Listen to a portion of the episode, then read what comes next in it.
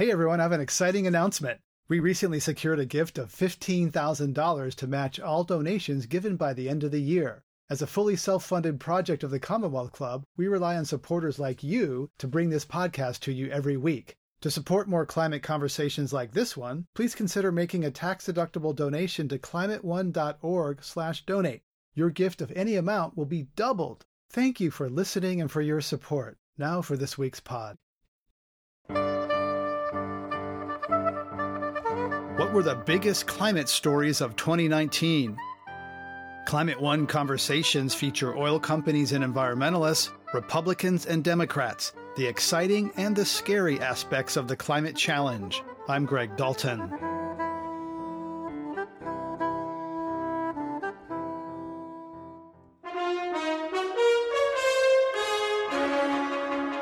Twenty nineteen saw a number of significant events in the climate world. Wildfires, floods, wind, and extreme weather continued to batter the nation from California to Florida. There were firestorms in Congress and tweet storms from the White House. The rise of the youth climate movement, the advance of electric cars, and more melting in the Arctic. In the north of the state, the Kincade Fire has scorched more than 76,000 acres. States of emergency have been declared in five states from Florida to Virginia. President Trump attacked her today on Twitter, saying Greta must work on her anger management problem. Chill, Greta, chill. You have stolen my dreams and my childhood with your empty words. How dare you!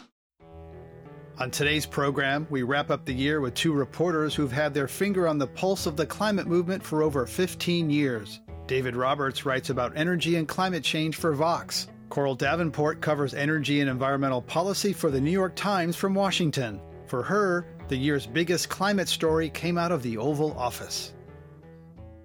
This year, um, we saw the Trump administration move to roll back the largest and most significant climate change regulation that's ever been put forth by the federal government. Um, that was the Obama era regulations on fuel economy rules. Those rules put in place by the Obama administration uh, would have cut about 6 billion tons of CO2 from the atmosphere. That's how much CO2 the U.S. alone emits in two years. So uh, the Trump administration is moving forward aggressively on, on trying to undo that rule.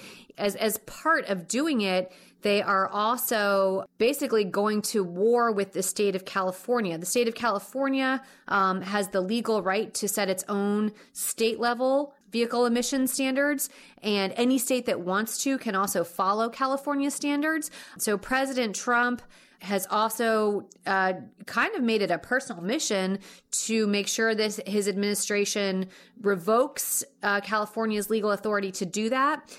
As he has worked to do so, California has sought to strike back. They cut a secret deal with four auto companies that agreed to actually break away from the industry and side with California against President Trump.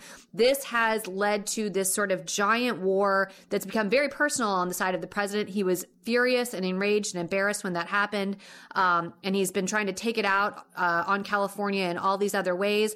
It's split the auto industry itself in ways that we've never seen. We've never seen major auto companies sort of taking sides, one with the federal government and the other with the states. And so this just has repercussions that are about climate change. They're about the global auto industry. There, it's about states' rights. Um, that absolutely has you know broader impacts for the federal state relationship. So that that has really been one of the biggest stories that I uh, have covered this year. How about David? What's one of the top stories that you uh, covered this year?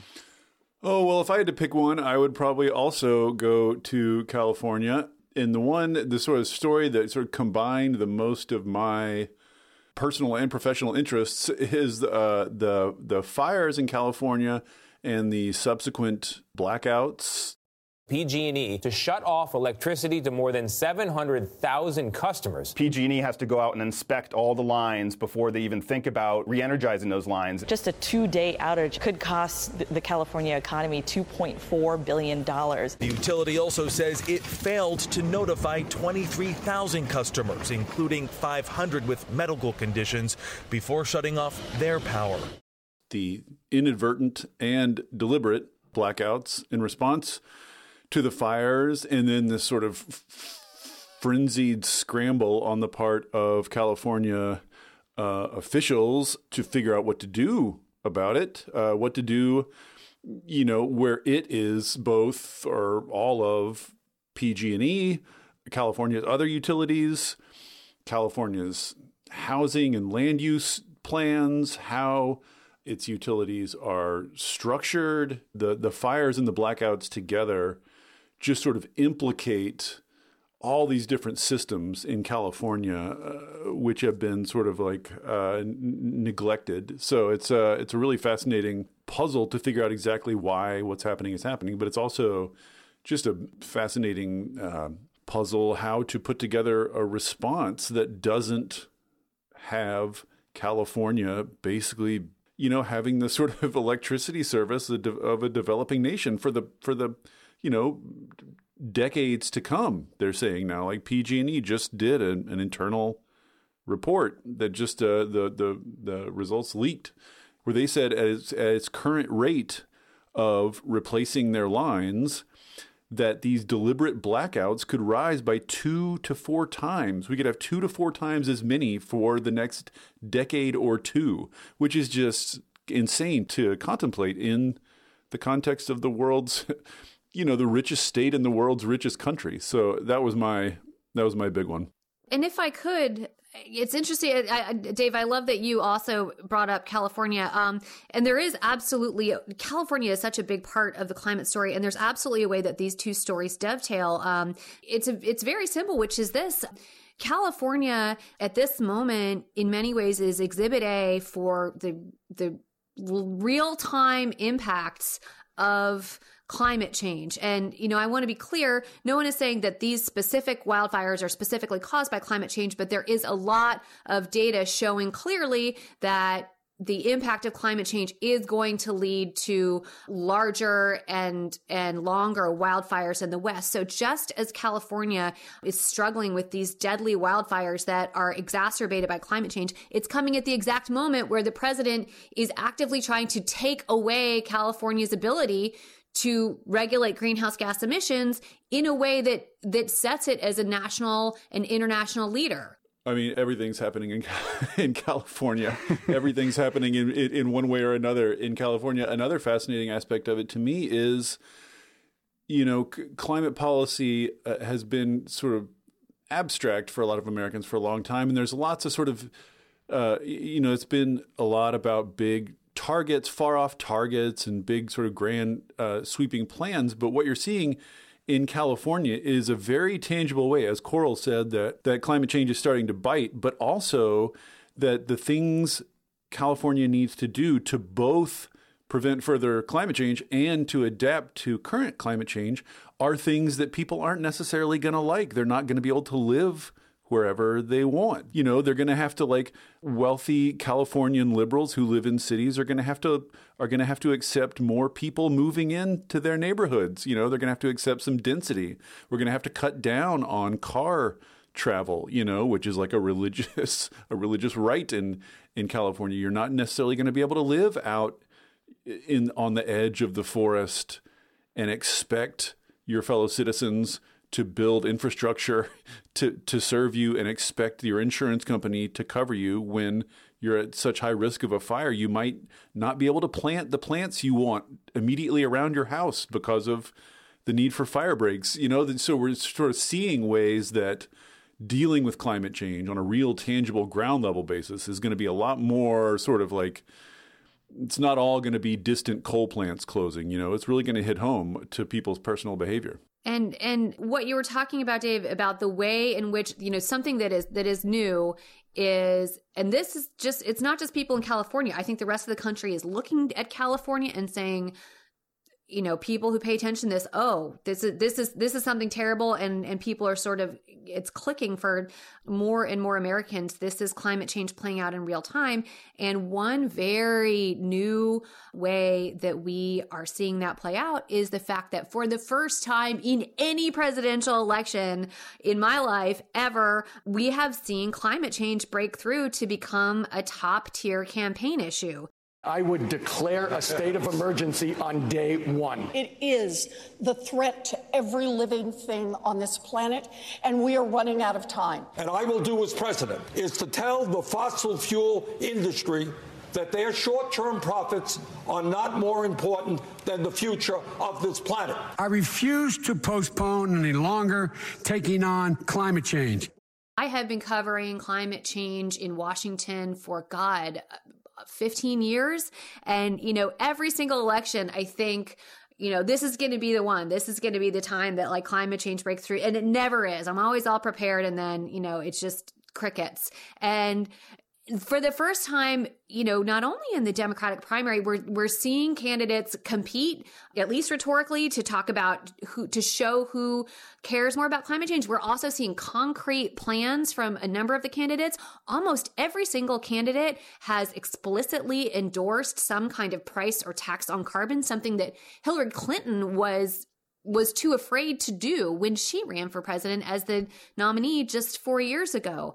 So all of that is very new, and I think that that um, it, it reflects polling showing particularly that younger voters for the very first time rank the issue of climate change as a high concern for the first time. And i think that that is driven in a lot of ways by the fact that in the last few years we are starting to see changes in our own lives in our own economies in our own backyards that people can are can connect to climate change as something that is real and now and affecting my life in a way that is not at all this sort of you know distant thing and like it's a moral obligation to care about it but you know really i care about like who's going to cut my taxes. So that's that's a new thing this year yeah. We have to throw the um you know sort of the resurgent youth climate movement in there somewhere. It's hard to pick apart these causal threads on exactly what came together for for climate, you know, like Coral said, to finally make this sort of long, long forecasted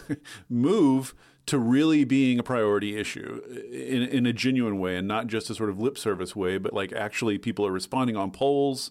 You know, uh, primary voters are responding on polls spontaneously that it's a that it's a top tier issue. It's just a a lot of things have come together. These, you know, the, the California fires and all the hurricanes, but also I think you can tie this into a larger trend, which sort of I think shapes a lot of the top stories of the year, which is this incredible sorting of America into in, into partisan camps. You know, this sort of this is the background condition that is shaping everything. So sort of like the right has gotten more right and the left has gotten more left. So the sort of crazy denial, the sort of denialism and the anti-regulation, sort of the anti-regulatory fervor that Coral was talking about earlier, that's all sort of hyper and new, but then the sort of left is also sort of hyper and new in its kind of un unabashed embrace now not only of climate ambition, but you know, Medicare for all and, and, and all the rest of it. It's just these two these two Americas drifting apart, and it's happening on climate like everything else. Yeah, a whole generation of people who don't even know that there was a Gramm-Rudman, but you know, or other bipartisan deals in the past. That yeah, you're right. They've never seen anything like that. Uh, Coral Davenport, there is some talk about uh, there's a solutions caucus now in the Senate. Uh, there's some rumblings of uh, pulse there for Republican interest in climate. Most of the people who support it are now out of office. Carlos Curbelo, Ryan Costello, of course, you know Trent Lott, and a lot of the elders of the party. Uh, is there any hope there for some bipartisan deal on some narrow areas? I I wouldn't expect legislation on climate or you know much else. Uh, it, it, certainly in the next year, not in an election year. Um, but to your point that yes, there there are some interesting Republicans in that middle space. Um, there's a new bipartisan um, Senate Climate Caucus, and the rules of it are are the same as uh, the ones of the that defunct House uh, caucus that you talked about, which is that um, it was started by one Democrat and uh, one Republican, and and so as you can imagine, I think there's there's a lot of Democrats that want to join it, but the rule is you no Democrat can join it unless they bring a Republican. So I think there's like eight members now you know, so that means four Republicans. And when Republicans join this caucus, it's a very interesting sign that they um, recognize that this is an issue that polls well um, and, and has urgency among millennial voters. They're looking to that. And they don't, they, there, there are some Republicans um, from purple states that don't want to be seen as climate deniers or science deniers that does not at this point translate into meaningful legislation. You know, there is a difference between saying, I'm not a science denier, um, you know, I, I'm in a climate caucus. Um, for that to translate into supporting, you know, slapping a tax on CO2 emissions, which is effectively an energy tax, that's that's still seen as a as a career ender for people for, for for lawmakers in both parties. I mean, I think there's there's a willingness to say I'm not a denier, I care about it. And and we see this in the House too. You know, there's these um, uh, Republicans on the House Energy Committee who've started putting out press releases talking about the need to address climate change. But then you go to the step further and you're like, well, what does that mean? So it translates to the, these buzzwords that we've seen from these Republicans who are cautiously stepping into this space saying, I care about it. But then they're not embracing, they're not supporting current climate regulations. They're not supporting carbon taxes or prices. They're they're not supporting um, rolling back existing subsidies on the fossil fuel industry. They talk. They use the word innovation, which uh, you know can, I sort of think can mean anything. You know, supporting technology. Well, what does that mean? There's not a lot of sort of bold. Um, brave commitment to meaningful policy and i but the the republicans in the Senate in particular, Mitt Romney is an interesting one in this space. Um, Bill Cassidy of Louisiana, oil rich state, but also also a state that's absolutely at the front lines that is losing football fields of, of its own land every day to rising sea levels is kind of interesting in this space. John cornyn of texas who is the number two republican in the senate after mitch mcconnell is has been part of these conversations. That is very new to me. So there is you know, it's the same thing. I mean, Texas is also a state that has been hit hard by droughts that have been attributed to climate change by by peer reviewed science. Obviously hit super hard by harvey a couple years ago. You know so so these even these oil republican states you know senators from these places are are part of the conversation. I i think it's still a long time before that before you see meaningful leadership or or you know a a bipartisan breakthrough. Matt Gaetz is a big Trump supporter, and and he um, he's spoken on Climate One about uh, you know climate and, and fossil fuels. I think maybe where there might be agreement is on on adaptation, funding for seawalls, funding for infrastructure to you know deal with the impacts, but not perhaps getting at the at the cause. Every, every senator and member of Congress likes to see federal dollars coming into their state for infrastructure. Dave, you were going to say something. Yeah, mostly I was just going to underscore everything Coral said. I think the, the, the, the right attitude about this. I mean, Coral and I have both been covering this for 15 years, and both I think will can recall really starting in the early 2000s, more or less annual stories to the effect that oh, like the young Republicans care about climate change. They're going to pressure their elders, and a few brave Republicans are beginning to speak up. And is this the beginning of a, you know, is this be, is this the beginning of a pivot? And it's just the same story year after year for 15 years now, and the promised pivot never arrives. So at this point, I think skepticism is warranted. You're listening to a Climate One conversation about carbon pollution and the changing political climate. Coming up, whatever happened to the Green New Deal? You know, as a rallying cry, it's clearly alive as something that will translate into the actual policy solution to climate change. No, I, I think there is severely diminished enthusiasm. That's up next when Climate One continues.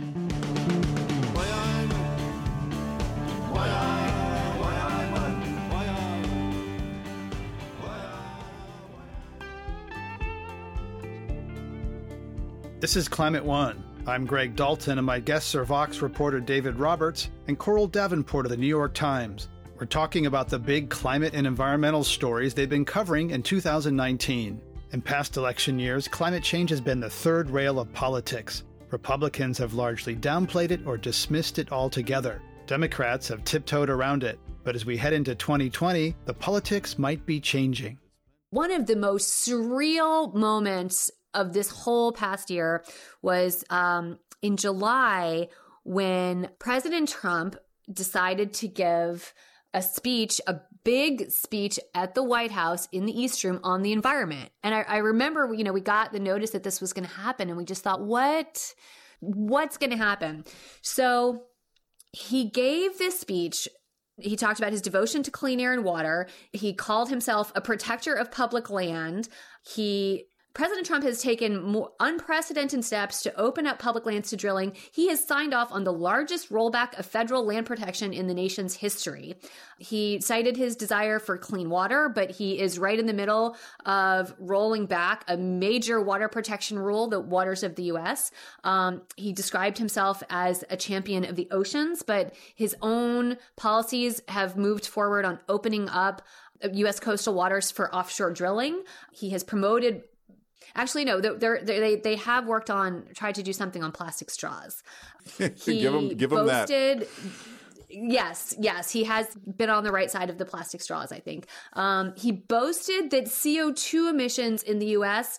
have gone down over the past decade. At the same time that his administration is moving forward with undoing the major federal like regulations that have been put in place on carbon dioxide and withdrawn from the Paris Agreement. I mean, it it was like 1984 and so w- when we covered that speech and we we talked to the people in the white house and the campaign about it and here's what we were told which is that the president giving that speech was the result you know came from the campaign. The Trump campaign was looking at the same polls that we are talking about and that these Republicans on the Hill have seen that show very specifically that younger Republican voters, millennial Republican voters who grew up being taught climate change in their basic science classes in the same way that you're taught like smoking is bad and who you know who are living with this who are sort of you know the first generation to grow up in, on a planet where you can tr- truly experience the impact of climate change. The young Republic, republican voters care about this. So so he has to be seen caring about the environment and so they came up with this speech in which he talked about the environment, underscored by the fact that almost every single theme he talked about, his administration has moved to undo or remove protections. But the fact that it was seen as something that had to be talked about because because of the polls and because the politics said this is a good thing I mean, that's sort of interesting. Like in 2020, you know, when the races are all that are happening, um, we are seeing seeing signs that the Trump campaign is going to try to find some way to present this president as caring about the environment, which they just didn't even bother with in 2016. That illustrates that it it has truly risen as you know okay like in the same way you have to have, you got to have an economic policy you got you have to have a healthcare policy well now you have to have a climate policy. Coral you'll take we heard a lot on the green new deal earlier in the year when it was announced by ed markey and alexandria ocasio-cortez. You don't hear it about it much now. Of course it's not going any, anywhere unless there's a new president but is, is, it, is it still relevant? Is it still you know talked about in washington? Um not uh, i mean the green new deal is not even a bill you know? It's right. it's a resolution. It hasn't been voted on. It's not legislation. Even if it were to be you know passed by the even the democratic led house which it's not nancy pelosi has no interest in it it wouldn't do anything. It's literally saying we think these things are important and good. That's that is what the green new deal does. And i think that and it contains you know, when it first came out and, and AOC was you know, sort of everyone wanted, you know, some of her um, exciting new energy. We saw a lot of these um, presidential candidates sort of jumping on board and saying, "Oh, I endorse that," and then without realizing that it it contained, you know, just things so far beyond the scope of climate change, you know, guaranteed employment for all, just sort of all these all these things, and and then you really saw you saw a lot of a lot of these candidates back away from it. You saw a lot of lawmakers back away from it and say, "Wait a minute, what what even is this thing?" So I think that excitement over the Green New Deal informed what the Democratic climate change proposals are, but their proposals are are, act- are actual policies and and and could be, you know, could turn into legislation or regulation. The Green New Deal is not that. And and I, I also know that because the president has said it, the president and Republicans think that the Green New Deal is the best thing ever for them to go after. They think it is ridiculous. They think it is um, a liability for Democrats. And I know that there are Democratic operatives on some of the campaigns who think that's true. You know, they sort of feel like why why did they come out with this thing? Why have we been saddled with this thing? This is this is really hard to this is going to be very hard. It's not very hard to defend for, you know, middle America voters. Um you know, and, and Nancy Pelosi was pretty disdainful of it. I mean, she she has you know, if you want to get something through the house, that's that's your way to go and she has no interest in in championing that. So I I don't you know, as a rallying cry, it's clearly alive as something that will translate into uh, the actual policy solution to climate change. No, I, I, I think there is severely diminished enthusiasm.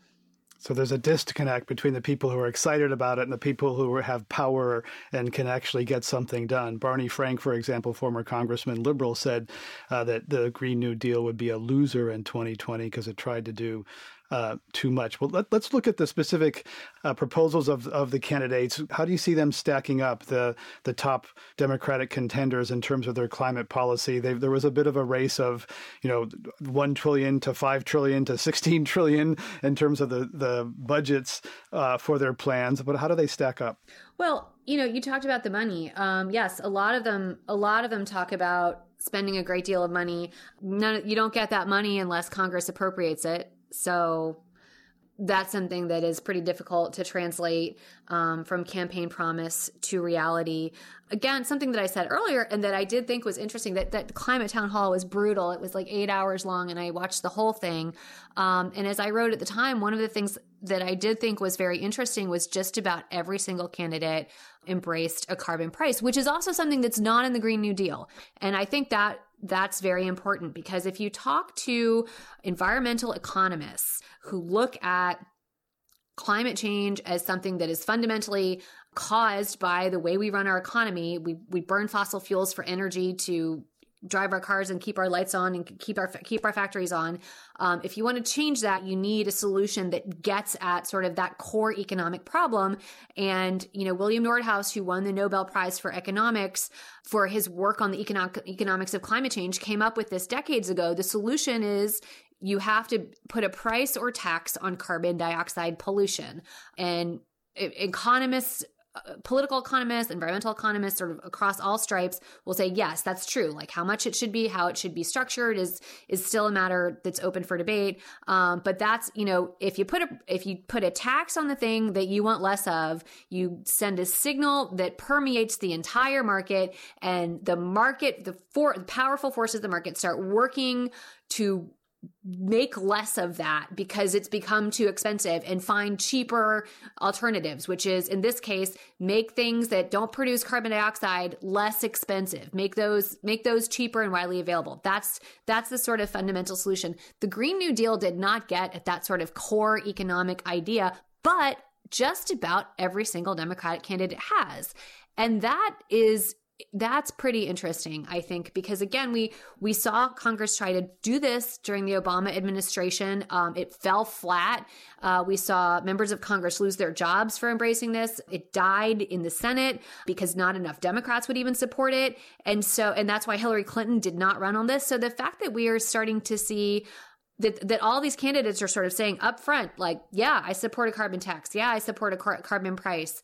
That to me was the most interesting takeaway from the debate. Uh, one other interesting takeaway that i've also gotten from some of the candidates plans and most most specifically um, elizabeth warren is that this is very new and very radical what she is proposing. She's proposing banning fracking not something that a president can do all by themselves. They they would a president could could impose a ban or a moratorium on fracking on federal lands.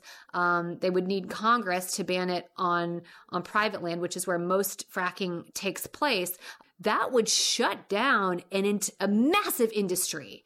You know that that is a radical proposal that would put people out of work and would cut off access to a cheap and abundant source of fuel. I mean, that's a, a you know, Elizabeth Warren, it's, I, it, I think it's even more radical in some ways than, than Medicare for all. I, I you know, Medi, it, I don't know if it's gotten quite as much attention, but like the fact that we see these mainstream candidates embracing, you know, much more aggressive, you know, in the case of a carbon price, I think that's that's realistically the solution to the problem. In the case of a ban on fracking, it's it's sort of like, wow, that's a is a big extreme proposal that doesn't sort of seem to be freaking people out either as much. So I, I thought that was very interesting.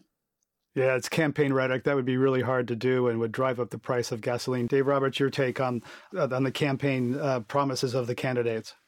Well, I mean, they're all campaign promises, right? I mean, most of most of what most of what is in all these plans would require cooperation from Congress.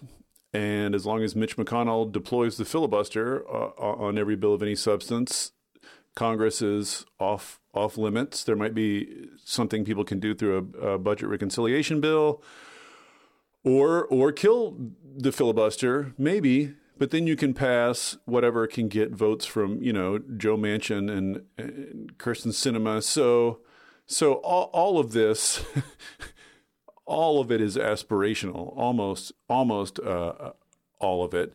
The only thing I would say is, and this, and, and I want to make this point because I, I, think I, I disagree a little bit with Coral about this. This, I think that the most sophisticated thinkers about climate policy have reasoned their way past a price on carbon. Not that they don't want a price on carbon, but I think this notion that a price on carbon is the one true solution, it's the only one that's legitimate among economists, it's the only one that will truly work. I think people are getting past that because, for one thing, they've noticed it's a, it's it's almost impossible to pass one anywhere of a size that would make a substantial difference, but also there are all these market failures. There are also very specific barriers to technologies in very specific areas. So actually, I think um, first of all, the Green New Deal does not not have a carbon tax in it. It does say in the resolution put a price on on carbon pollution. It's very vague about how to do that. Obviously, it just doesn't it doesn't foreclose the notion. But I think I, I, think the right way to look at it is the way the Green New Deal looks at it, which is that a carbon a carbon price is at best one piece of a broad portfolio solution. And the other point I wanted to make is is it's, it's really revealing to me and interesting to me that sort of Coral contrasts um, you know a, a carbon price as being kind of the moderate, sensible economic solution, and and banning fracking as being radical. I feel like this it, it, and it's also interesting that like Joe Biden has adopted net zero carbon by 2050 as as his rallying cry, and and all the moderates now are rallying behind that, as though that is a moderate alternative to the kind of radical things that Sanders and Inslee and Warren are producing. But the but the thing is, if you if you go in with your with your analyst's hat on and start pulling the string of net zero by 2050 and just follow it backward to what is going to be necessary to achieve that, you end up with radicalism. You can't have a massive fracking industry and have net zero carbon emissions. I mean, we're going to be able to bury some some margin. I mean, mostly what we'd want to be doing is burying CO2 that we just captured from the air, but some of it we can capture from fossil fuel or, or industrial streams and bury. So it, it's not necessarily true that there's going to have to be zero fossil fuel, but it's going to be pretty close to zero, and it's certainly going to be not a giant, robust fracking industry. So, so like Joe Biden and all these people who who want to claim that their plans are moderate or that a carbon price is moderate or that there's a moderate way to do this. I just I want to hear what is the moderate path to net zero by 2050. You got to get rid of fracking. It emits greenhouse gases. Anything that emits greenhouse gases has got to go. The radicalism is built into the problem. And all I see like Democrats doing with their different plans and their different sort of rhetorical strategies around this is figuring out different ways of talking around that. But like sooner or later, there's only so long we can walk forward in this weird sort of double mind of sort of, you know, these kids shouting for radicalism and then uh, Joe Biden pretending that he's moderate, and and you know this sort of Senate or this House caucus pretending that it's moderate on it. Sooner or later, you got to get down to brass tacks and policies, and you're going to find, I think, when you do that, that if you really want to get to net zero by 2050, you're doing things that are extreme relative to American politics. There's just no way around that. There's we've run out of time to sort of wave our hands at distant targets anymore. Like if you want to do that by 2050, you got to start now and go pedal to the metal. You're listening to a conversation about the biggest climate news of 2019. This is Climate One. When we come back, what stories were not talked about enough? I, I really want to see more coverage holding other countries accountable for what they are and aren't doing. That's up next when Climate One continues.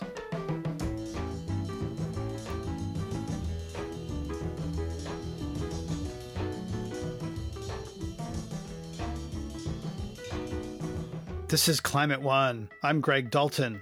My guests today are reporters Coral Davenport of the New York Times and David Roberts of Vox. We're talking about the climate stories that made headlines in 2019.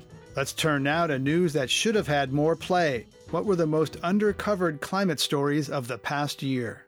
Something that that I always want to see more coverage of um, is we cover here in the US, um, we cover what our government is doing and not doing and changing um, on climate change.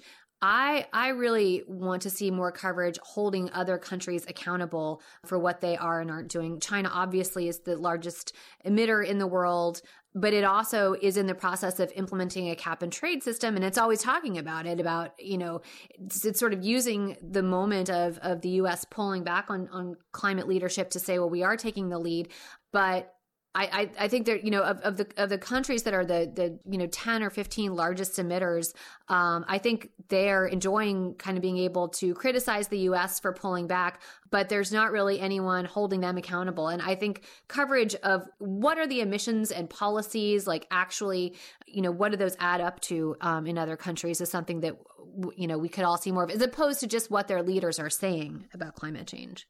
Yeah, I tend to think that the stories that get undercovered generally are kind of uh, incremental trends, sort of trends that are kind of building and building and building, but there's rarely kind of one headline event to sort of pull out and make a story out of. So, so two of those that I've been trying to cover and surface this year. One is uh, the increasing attention in climate circles to difficult to decarbonize sectors like industry, uh, you know, high temperature stuff for industry or long haul shipping or long haul trucking, aviation.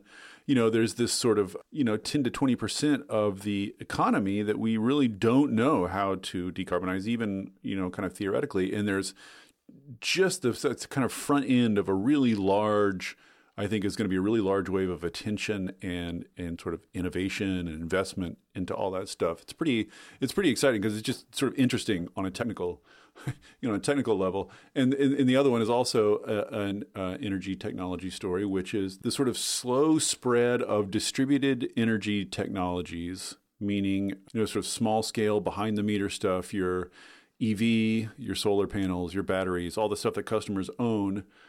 This kind of stuff has just been not very in, in a not very planned way has just been kind of drifting out to the public for years. But now we're seeing, for instance, in California, a bunch of trends converging that are going to really uh, accelerate that.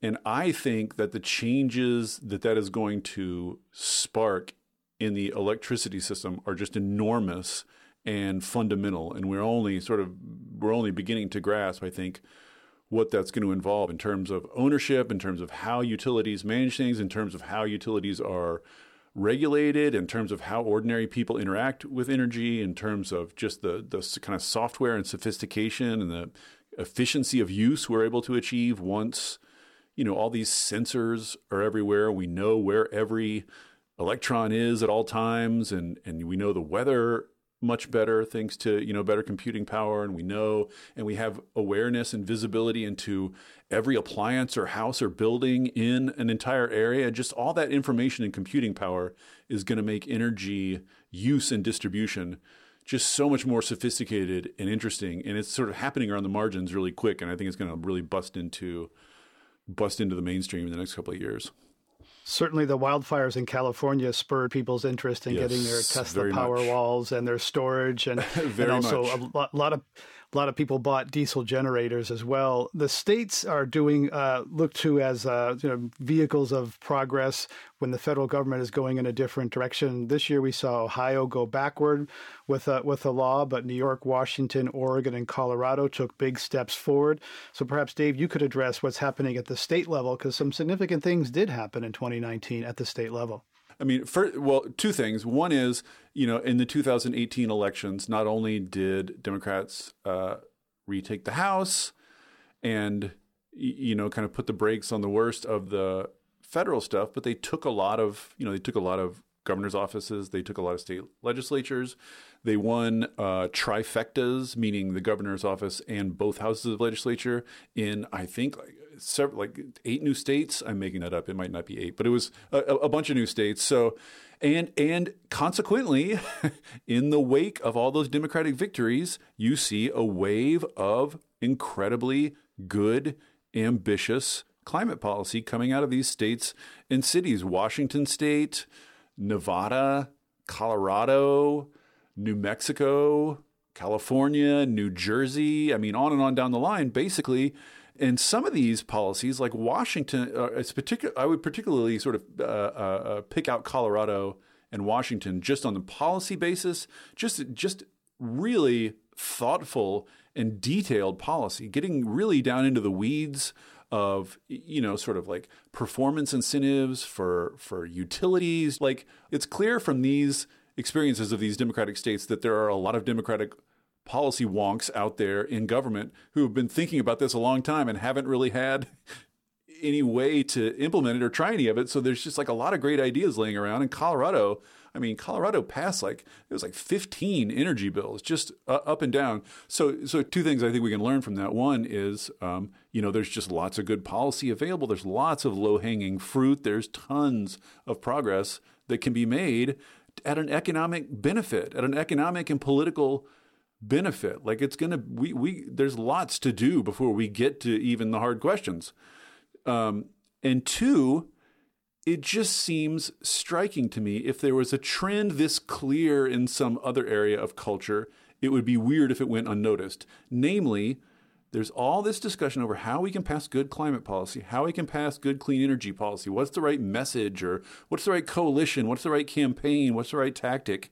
And we have a really clear example. We have about 20 examples of cities and states that passed comprehensive good climate and clean energy policy. And the one thing they all had in common is that they elected Democrats. They elected Democrats in numbers sufficient to overwhelm Republican resistance.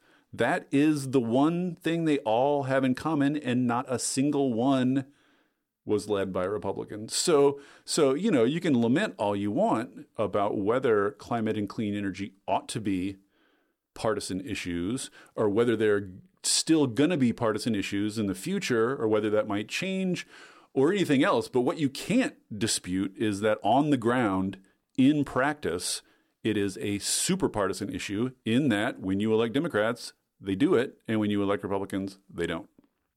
Coral Davenport, you agree? I do. Yes, that's that. I actually think uh, that's a great and depressing way of putting it. That's my specialty, Coral. Speaking of depression, I want to end on a, on a personal note, something I know that, that Dave Roberts wrote. Uh, I vividly remember when you burnt out and walked away a few years ago, Dave, and said, This is too much, and you went away and you came back. How do you personally, and this is, I, I struggle with this myself, deal with, you know, covering such a doom and gloom topic, what's perceived to be a doom and gloom topic every day? So, you know, looking ahead to an election year, how do you, you know, personally handle covering such a heavy issue? Dave, do you have an answer?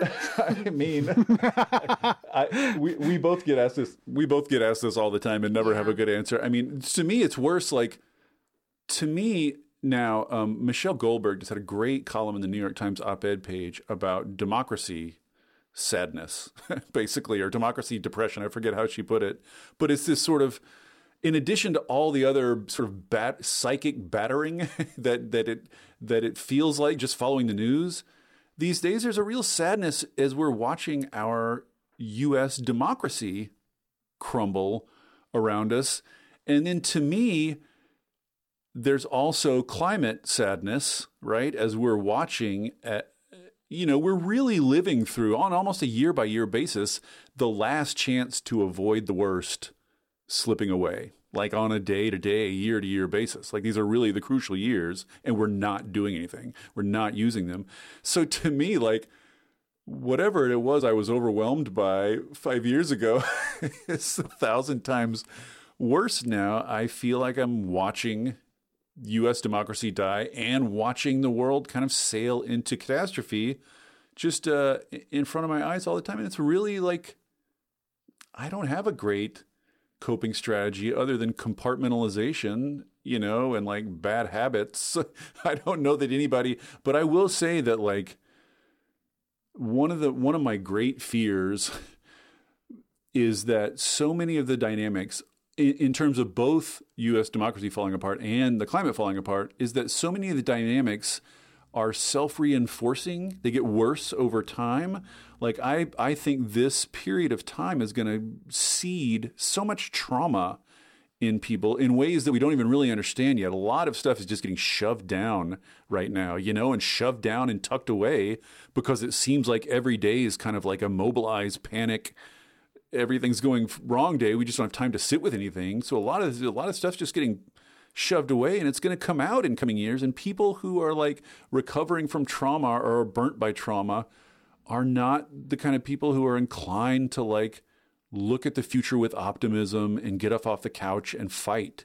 You know, like so many of these dynamics climate makes the psychic problem worse and the psychic problem makes climate worse and like climate disasters make people more fearful and and uh, you know fearful and anxious. And fearful anxious people tend to do less to to mitigate climate change. They tend to do more to sort of pull up walls and and you know and treat their country like a lifeboat. So I just feel like there are a lot of self-reinforcing negative cycles going on. And I and I honestly don't know how to cope with them and don't know when there's going to be respite honestly or if there ever will be again in our lives.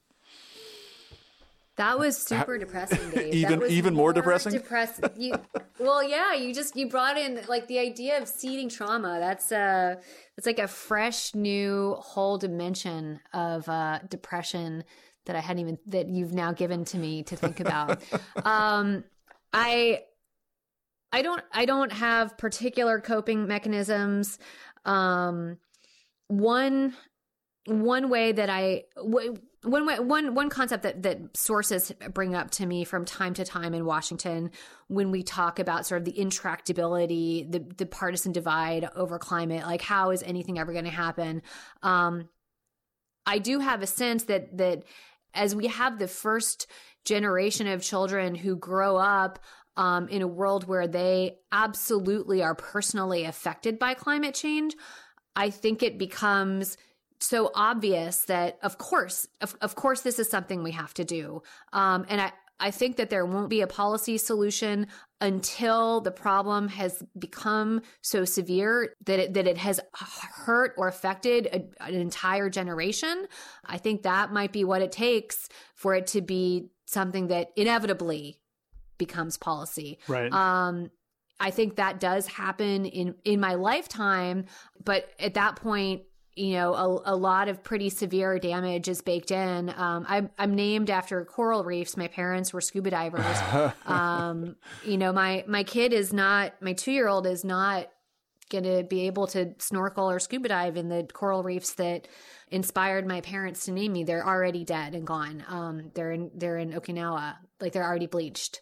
Um, so he's going to grow up in that world, but he, he will know that. And so, you know, if it happens, if the if significant policy happens, whether it's radical or or or whether what ra- is radical doesn't seem radical. I see a window for that happening realistically in the next 10 or 15 years. Um, really bad stuff will have been baked in, but the the sort of apocalyptic future that is laid out to us in some of these reports is averted. Um, okay, all right, I can live my life and I can read books and talk to people and have a family and do what I can. You know, like I can still I I can still have a good life in that world, um, even if the coral reefs are gone.